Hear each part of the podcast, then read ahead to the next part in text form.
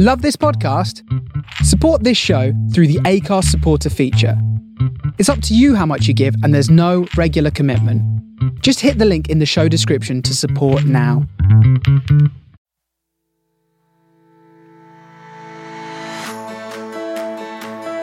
There are moments in our life when we are shaped through adversity and challenge, propelled through turbulent change. We're presented with an opportunity to take wings and soar from a dark place to one of light. I'm Lesley Salem, founder of Over the Bloody Moon, on a mission to take the muddle out of menopause and show the positive side to this time of life.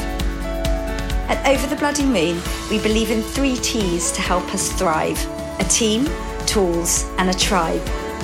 In our second series of The Changemakers, we invite you to meet clinicians and specialists who shared their experience and knowledge to help you manage your menopause. Come join us for the flight.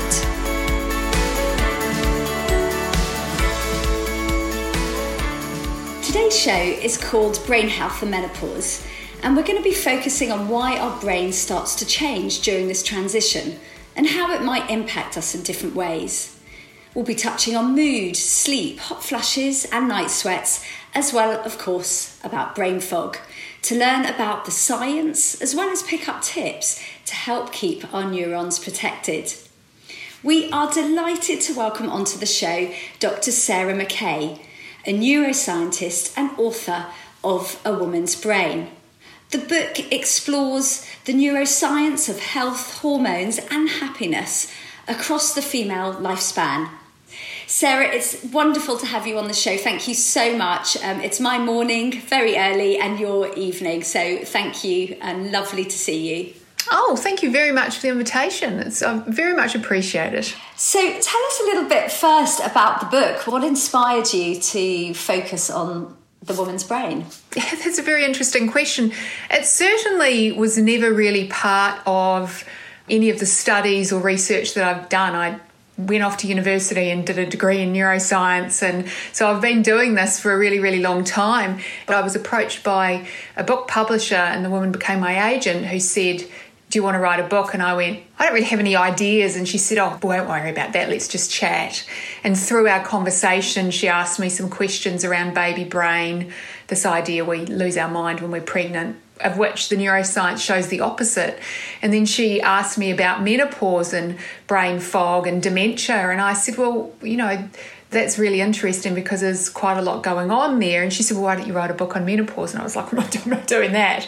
Um, it's nothing I've experienced being in my early 40s at the time. But I realised as she was asking me these questions, she had this interest in aspects of women's health. And I'd never really considered them before through the lens of neuroscience. And neuroscience is so broad and rich and deep. And I thought, well, you know, that would be interesting to take a look at, as I say, you know, periods and puberty and the pill and menopause and, and take a look at them through this neurobiological lens and knowing what I know about brain plasticity and brain development you can't consider any point in the lifespan without looking at what's come before that. So it was uh, it ended up being kind of a womb to tomb tour of, of the female life through the lens of the brain. And these were questions that I'd never asked before in neuroscience terms. So it was a really fun interesting research project that I took myself on. Well, I just found the book completely fascinating. And it's interesting because I'm obviously, in my role as well, very aware of transitions and how physically the woman's body is designed to go through so much. But I've never really thought about the brain having to adapt, you know, as well. We're going to move on now to talk about menopause. So, I'd like to understand how the changes of hormones, everything that's going on at this time, might impact, and particularly in perimenopause, the stage leading up to menopause when we're still getting our periods, even if irregular. So, what's happening to the brain, Sara, during this time? Yeah, well, that's really interesting. It's probably worthwhile taking a step all, all the way back to puberty when the brain and the ovaries first start having their conversation with each other, so to speak. So we understand that the brain actually turns on in puberty. It's kind of a biological clock which switches on. It seems to be in some way genetically pre programmed to turn on. And then that signals to the ovaries, and the boys, it would signal to the testes to start this kind of rhythmic release of various hormones, which kind of dance about without getting into the names of all of the hormones. We'll just really focus on estrogen being released at the time of ovulation, progesterone after that if there's no pregnancy. And estrogen and progesterone signal back to the brain, and wherever we have receptors for hormones throughout our body and brain, then the hormones are able to act. And we know that there are hormones in the brain because there's this kind of ovarian brain conversation. And that carries on all the way through your fertile years shows some change, some significant changes, obviously, during pregnancy. And then when we get to the end of our fertile years, it's not the brain that changes first, it's the ovaries. And what drives that essentially is your eggs are getting older, and so they are less likely to ripen in a predictable manner and release the same amount of estrogen that they would in a very predictable manner as they do when you're much younger. And that means the amount of estrogen reaching your brain kind of roller coasters, particularly during those perimenopausal years. And we would see that reflected obviously in changing cycles. You know, sometimes you get a long cycle, a short cycle, something that was predictable and light. You may end up with really heavy periods that you've never experienced before. We see this fluctuation, and this is caused by this kind of sputtering start stop again conversation between the ovaries and the brain, and primarily the part of the brain which receives the signal from the ovaries and talks back to them this area of the brain called the hypothalamus and it's buried quite deep in your brain it's very busy and it's constantly monitoring receiving information and input about everything to do with your body like blood pressure, heart rate, body temperature, pH, hormone levels. And so it's constantly monitoring that, and then it sends the signal back down via the pituitary.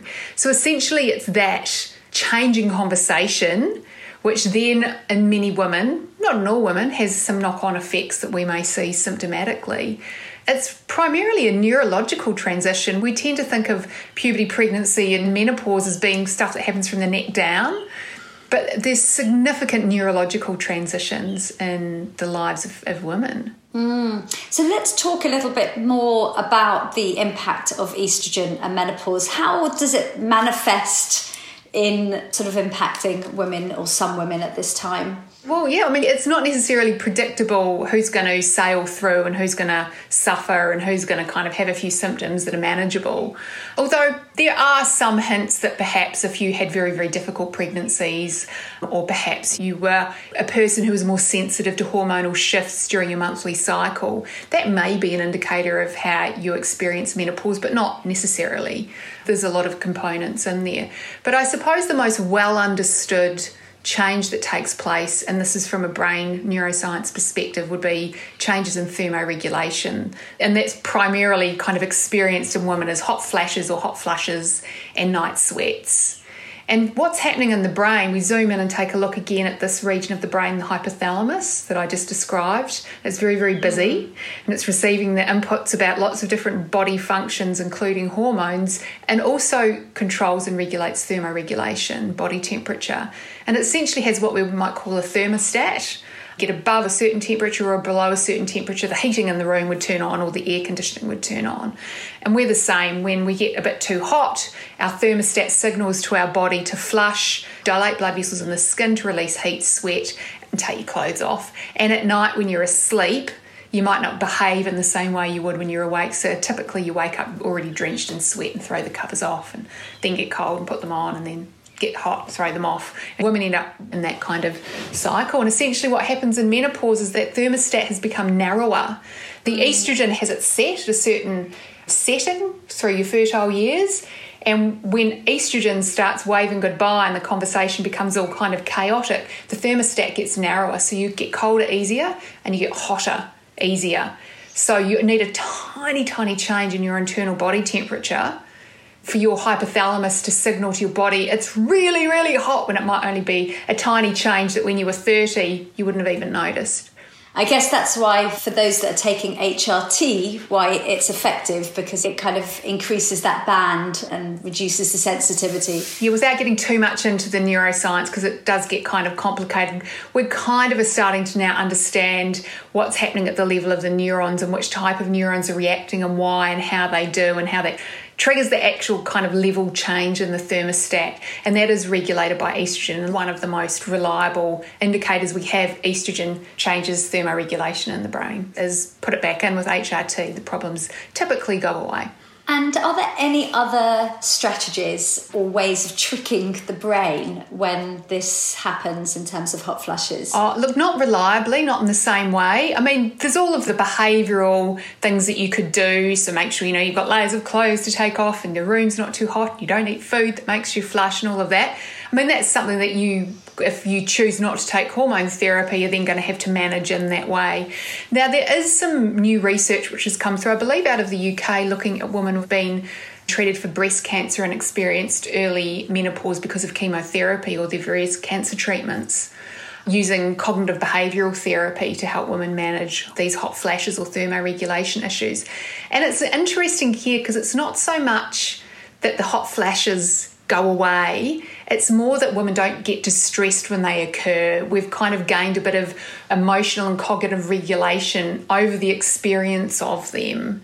And that's really important to understand is some women might get hot and sweaty, but it might not worry them. It might not be distressing to them, whereas other women just might find that just awful. So that sort of top-down psychological component of any physical experience is a really important part of that. Another strategy to think about finding ways to kind of manage your emotional response to a physical symptom in that way.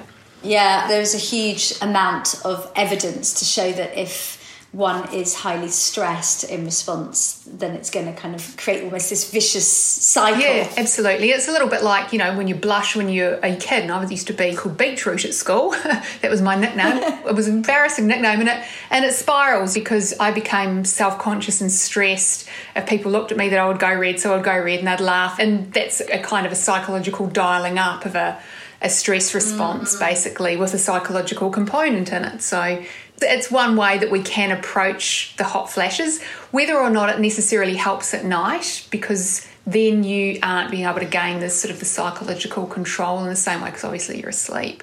I mean, it's amazing. Like 40% of women, I think, experience sleep disorders as they are going through their menopause transition, which increases to around 60% post menopause. So, what's happening to the brain during this time that impacts on sleep? Yeah, well, there's always going to be when someone develops a sleep issue at any point in time, whoever they are. There's a lot of contributing factors to that. But if we focus simply on menopause, like we've pointed out, one of the most obvious is night sweats, waking you up, disrupting your sleep. So you wake up, you're hot and sweaty, you throw the covers off, you've kind of got that surge through your body, and then you fall asleep with the covers off, and then you wake up because you're cold if it's winter. And so that can be kind of become a vicious cycle. Disrupted sleep over the course of one night, if you like your sleep and typically get good sleep, has knock on effects the following day. Have that happening over many weeks or months or years. The inevitable effects of disrupted sleep are, are obvious to us all. You know, problems with emotional regulation, anxiety, depression, um, feeling foggy, forgetful, all of those are reasonably predictable outcomes from disrupted sleep. So, do we understand what happens in those women who perhaps aren't experiencing night sweats but are finding that their sleep is disrupted again? It could partly be, not in everyone, but in many of those women, we could still be seeing disrupted sleep architecture as a result of problems with thermoregulation. Now, we focus a lot on thinking about when it gets dark, we release melatonin, and that signals to our body to go to sleep. It's really interesting to realize that one of the signals that melatonin gives to our body is to reduce our body temperature so that we can fall asleep quicker. So, that drop in body mm. temperature is signaled by melatonin. Body temperature and sleep are intimately related. We only what happens if it's a really, really, really hot night. Well, here in Australia, if you've got air conditioning or a fan, you turn it on. But other parts of the world, it might not be set up for that. If it's a really, really hot night, you find it hard to sleep. You have crazy dreams. What we would call those stages of sleep that you would naturally move through in the night from REM sleep down to stage one, two to deep sleep and back up again. Well, that's what we call sleep architecture. That can get disrupted if thermoregulation is disrupted, even if you're not necessarily conscious of being woken up. But insomnia per se, whereby you have trouble falling asleep or you wake up and can't get back to sleep and it's a distress for you, part of that again is that psychological component, that anxiety, that worry about sleep feeds back into poor sleep.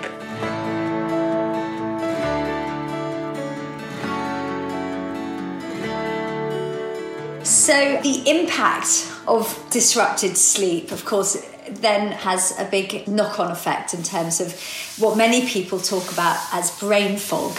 So let's talk about what is actually physically happening to the brain during this transition. You know, what, what is brain fog from a neuroscientist perspective?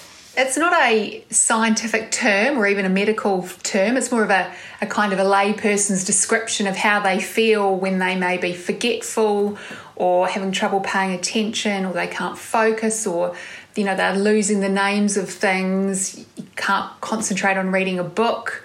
And we see this emerging and the kind of phrase brain fog used it many times you know in times of incredible stress people will often experience this inability to pay attention and to remember words and to feel kind of on and focused. We see it when, when people are really stressed. We see it when we're sleep deprived we see it and women who are going through menopause and perimenopause. Now, in many cases, it may be as a direct consequence of the disrupted sleep, and we can see that sometimes resolve in women when we maybe put HRT back in, improve the thermoregulation, improve the sleep, improve the brain fog.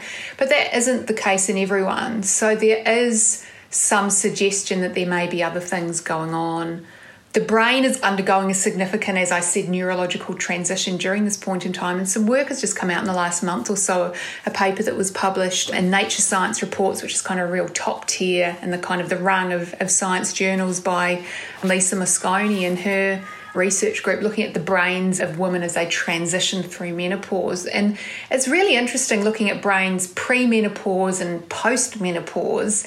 It's almost as if they're kind of settled into their sort of state, but that perimenopause, we see quite a significant flux in terms of how grey matter structure is changing, how blood flow is changing, how white matter structure is changing. What's really interesting is that we see an increase in grey matter in women going through menopause. It's almost as if the brain is kind of pruning and tuning itself and adapting to this new environment. So, grey matter is all of the wrinkly kind of grey that you would see on the outside of the brain is grey matter, and that's where a lot of our processing does. That's where all the neurons are kind of talking to each other. And white matter sits below that, and that's where all the connections between different brain areas are. And white matter is called white matter because it's white and it's typically that the axons or the connections between neurons are wrapped in myelin. The analogy is like the plastic coating on an electrical cable. And then grey matter is called grey matter because it's coloured grey because it doesn't have the white wrapping. so if you compare premenopausal brains with perimenopausal brains with postmenopausal brains, there's more grey matter after menopause than before which is curious, and that's the opposite of what we see in puberty when we first see all of these hormones introduced to the system, when we see grey matter reducing and gets thinner in teenagers, which seems bizarre because teenagers are kind of peak learners and performers, and the brain there is kind of refining and pruning and tuning and streamlining its skills. And for some reason, we're seeing the opposite in menopause, whereby we're seeing more grey matter now, that's probably not caused by lots of new neurons being born. It's probably caused by some rearrangement of the connections that are kind of in some way flourishing or in some way perhaps responding to the reduction in the hormone. We don't actually really know what that means, and it's kind of a conundrum. We know that estrogen present in a system causes neurons to produce more connections between neurons. So estrogen is like a cognitive enhancer. It kind of makes neurons flourish and grow and more liable to produce connections. So we're not entirely sure what this increase in grey matter means and whether it is in any way related to brain fog or whether it's an adaptive response of the brain. It's gone through this transition and it's gone, right, I've really kind of got to up my game now. But it's, I think it's really fascinating and it's almost kind of doing the opposite of what you might intuitively predict. We have in our community people all the time, you know, worried about whether they've got a form of dementia and asking, is this menopause? Is it kind of classic brain fog? Or is there something else going on? I know this is an area that you touch on in your book. So it'd be really good for the listeners just to kind of maybe explain the difference. Yeah, well, brain fog is a experience that you have that perhaps we could almost take as a bit of a canary in the gold mine signal that perhaps you need to take a step back and look at your sleep, look at your diet, look at your exercise, look at your emotional regulation, look at your stress buffering. And typically, if we can get all of those back into ship shape, and whether or not hormone therapy is part of that program to help, or whether you're just solely focusing on lifestyle factors, it's entirely up to an individual to figure that one out. We often see brain fog resolve. It's more of a symptom of a transition or a symptom perhaps of something not being quite right. Dementia is an umbrella term under which sits Alzheimer's disease, being the most common disease to cause symptoms of dementia. And it's not an inevitability, it is a disease of unhealthy aging and it has many, many risk factors. The main risk factor is getting older. Now, my 11 year old and 13 year old boys can never remember where their shoes are, where they put their computer, their book, what time it is, whether they should be going to bed or not, if they had a shower today or yesterday. They aren't worrying about dementia, even though they're not very good at remembering things.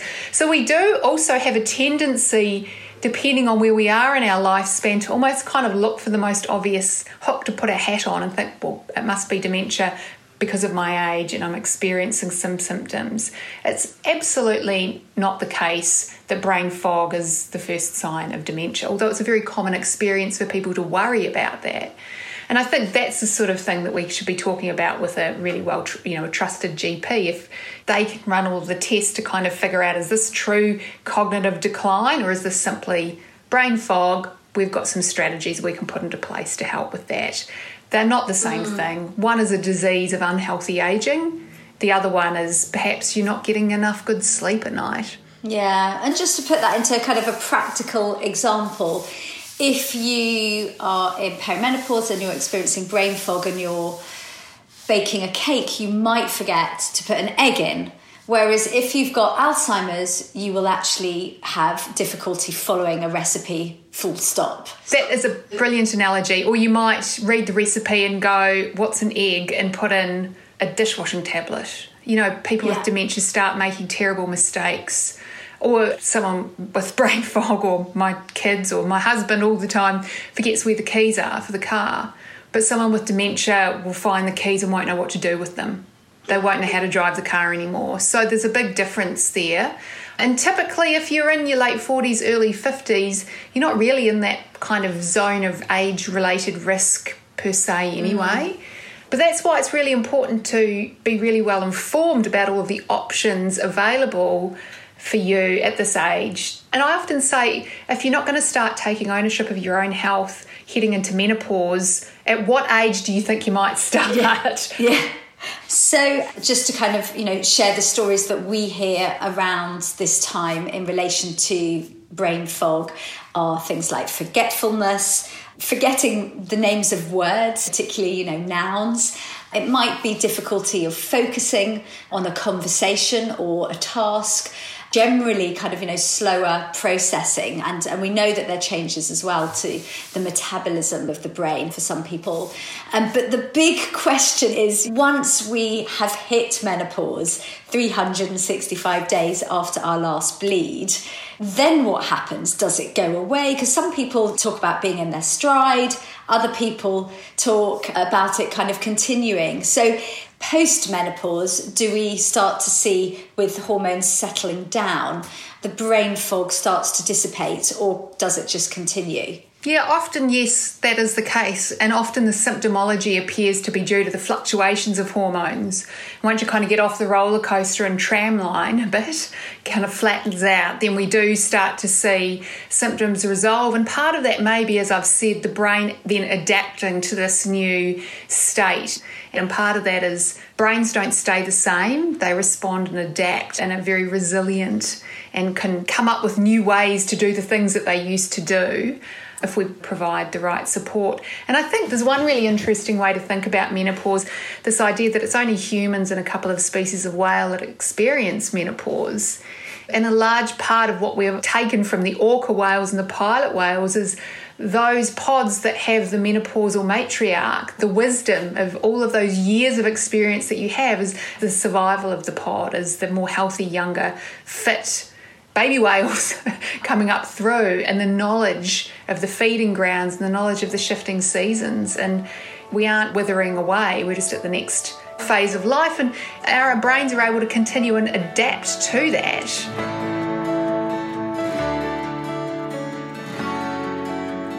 I'd like to just talk about mood and this emotional regulation. What is happening again with the brain during the menopause transition, and how does that play out for mood? Mood is very, very subjective, and we often see significant mood changes in different these big life transitions that we go through that also have big hormonal shifts. But what is really, really interesting is if you look at each of these transitions, there's not a lot you can necessarily do about the hormone shifts, and you can't always draw a direct dot to dot line between the state of a hormone and the state of a mood, between having estrogen or not. Or what we do know, though, is one of the strongest predictors of mood, one of the strongest predictors of a positive outcome in any of these points in time is the social architecture the, the social signals and the data that's coming in around people. And we know this kids going through puberty, their emotional experience is often influenced by how they perceive their body changing in relationship to their peer group. Boys going through mm. puberty earlier rise in social stature in their peer group versus boys who go through much later. But girls who go through early often feel really, really self conscious about their body and have mm. worse outcomes than the boy who goes through puberty earlier. So we see pubertal hormones there, but social context matters. Similarly, women going through menopause, it's about these networks that people like you build.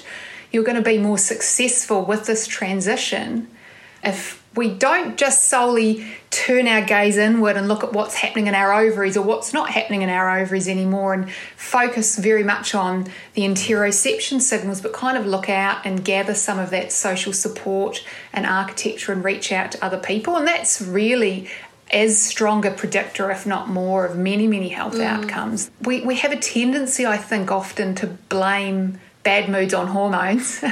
we tend to fall back on that trope when there's often other signals coming into our brain, social signals, stress signals, etc., which can buffer. Yeah, that makes sense because, again, just reflecting on the stories that we hear from our community, is very much around stories of irritability and feeling snappy or teary and feeling more volatile and a lack of kind of control over those. But listening to you talking about the social construct, it makes a lot of sense because actually menopause is one transition, but if it's a natural aging process, and actually, even if it's not, if it's early and caused because of trauma of surgery or something else that's going on, there are other transitions that are colliding at this time. And that is the social construct piece that therefore makes it hard. Yeah, and I think the puberty is just as big a transition as menopause in terms of brain changing, hormones changing, social changes.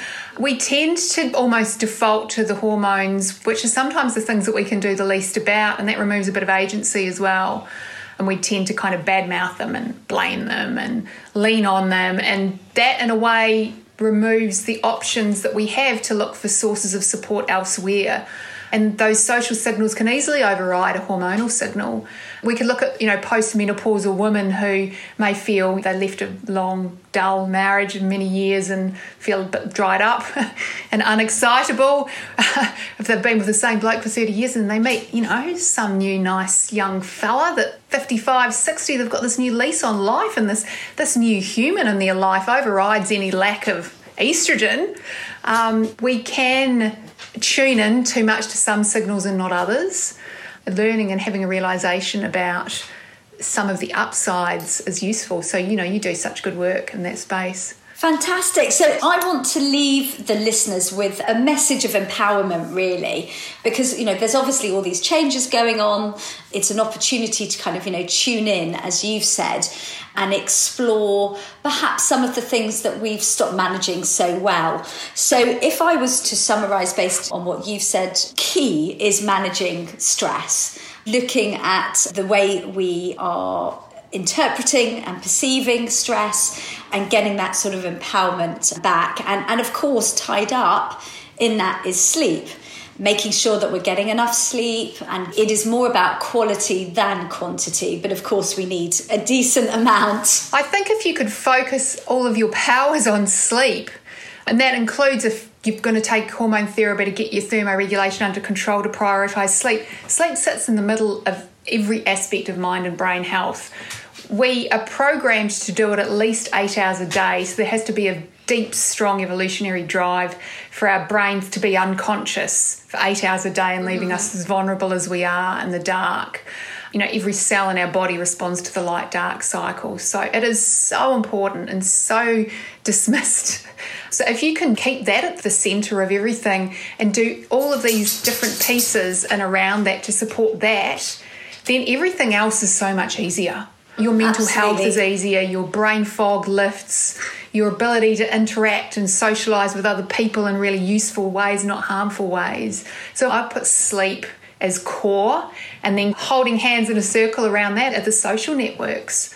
Uh, so our brains evolved they just need other people and the most useful thing for a brain is another person the most harmful thing can be as well put those two pieces into place we'll be so much happier. Well, then we can go and be these wise menopausal orcas and, you know, save our pod. And then there are two other power tools that we haven't really spoken about, but I just want to kind of leave the listeners with this as well, which is, you know, the power of nutrition what we put into our bodies. We know that the body starts to uh, have difficulty regulating things like insulin, and this is going to have an impact on our clarity of thinking. So, just wanted to kind of have your response on are there any particular food types that we should be having? I'm a big fan of intermittent fasting, and I know it's become really trendy, but there's a ton of science supporting that. I mean, that old, old phrase from Michael Pollan years ago eat less, more plants. We all need more vegetables and we probably should all eat less. And I think if you can find a way to introduce fasting into your life, it improves all of your insulin, glucose regulation, which again feeds back into, you know, it's another one of these little pieces in the puzzle around brain health and mental health and fogginess. So I'm a really big fan of that. That doesn't suit everyone, but I follow a 16 8 style. And I tried it and dabbled with it for a few years and then kind of gave it up. And then the science completely convinced me that that's a really useful tool and I feel mm. a whole lot better doing it. And, and again, I always talk about brains and how they evolved. They evolved on foot, you know, when we were trotting around looking for food with our tribe. So, you know, that drive and the focus and the sharpness that we experience when we're slightly hungry there's a strong evolutionary basis for that feeling mm. foggy and well fed and fat and sleepy after a meal makes sense mm. too so there's a bit yeah. in there and then you know the food that you're going to eat mediterranean style diet hands down and you know find a bit of joy in it as well i mean it shouldn't be this kind of moral puritanical type thing to eat and food i kind of find food a bit boring to talk about because it removes the joy from it in a way. So that's why I think mm. intermittent fasting, then I just am not eating, and then when I'm eating, I'm loving it. and there are things also like omega 3s, food with antioxidants, you know, making sure that we're hydrated. All of these things are going to help with things like brain fog. And then the final power tool that we haven't really spoken about is, of course, movement. And that helps the oxygen go to the brain. So just wanted to get your final sort of thoughts on that. Yeah, absolutely. And as I said, our brains evolved to move our bodies around the world. They didn't evolve to think or feel, firstly, they evolved for movement. And so when you're moving your body through the natural world and you're engaging your muscles and you're moving, walking, interacting with the world, you're using your body and your brain for what they evolved primarily to do. And there's also some really, really good evidence coming out around not just aerobic fitness and brain health and slow and cognitive decline and perhaps that disease of aging, dementia, but also muscle health and fitness. There are some studies out there showing you can reverse mild cognitive decline by simply doing resistance training, whereby you know you're increasing your muscle mass instead of muscles wasting away.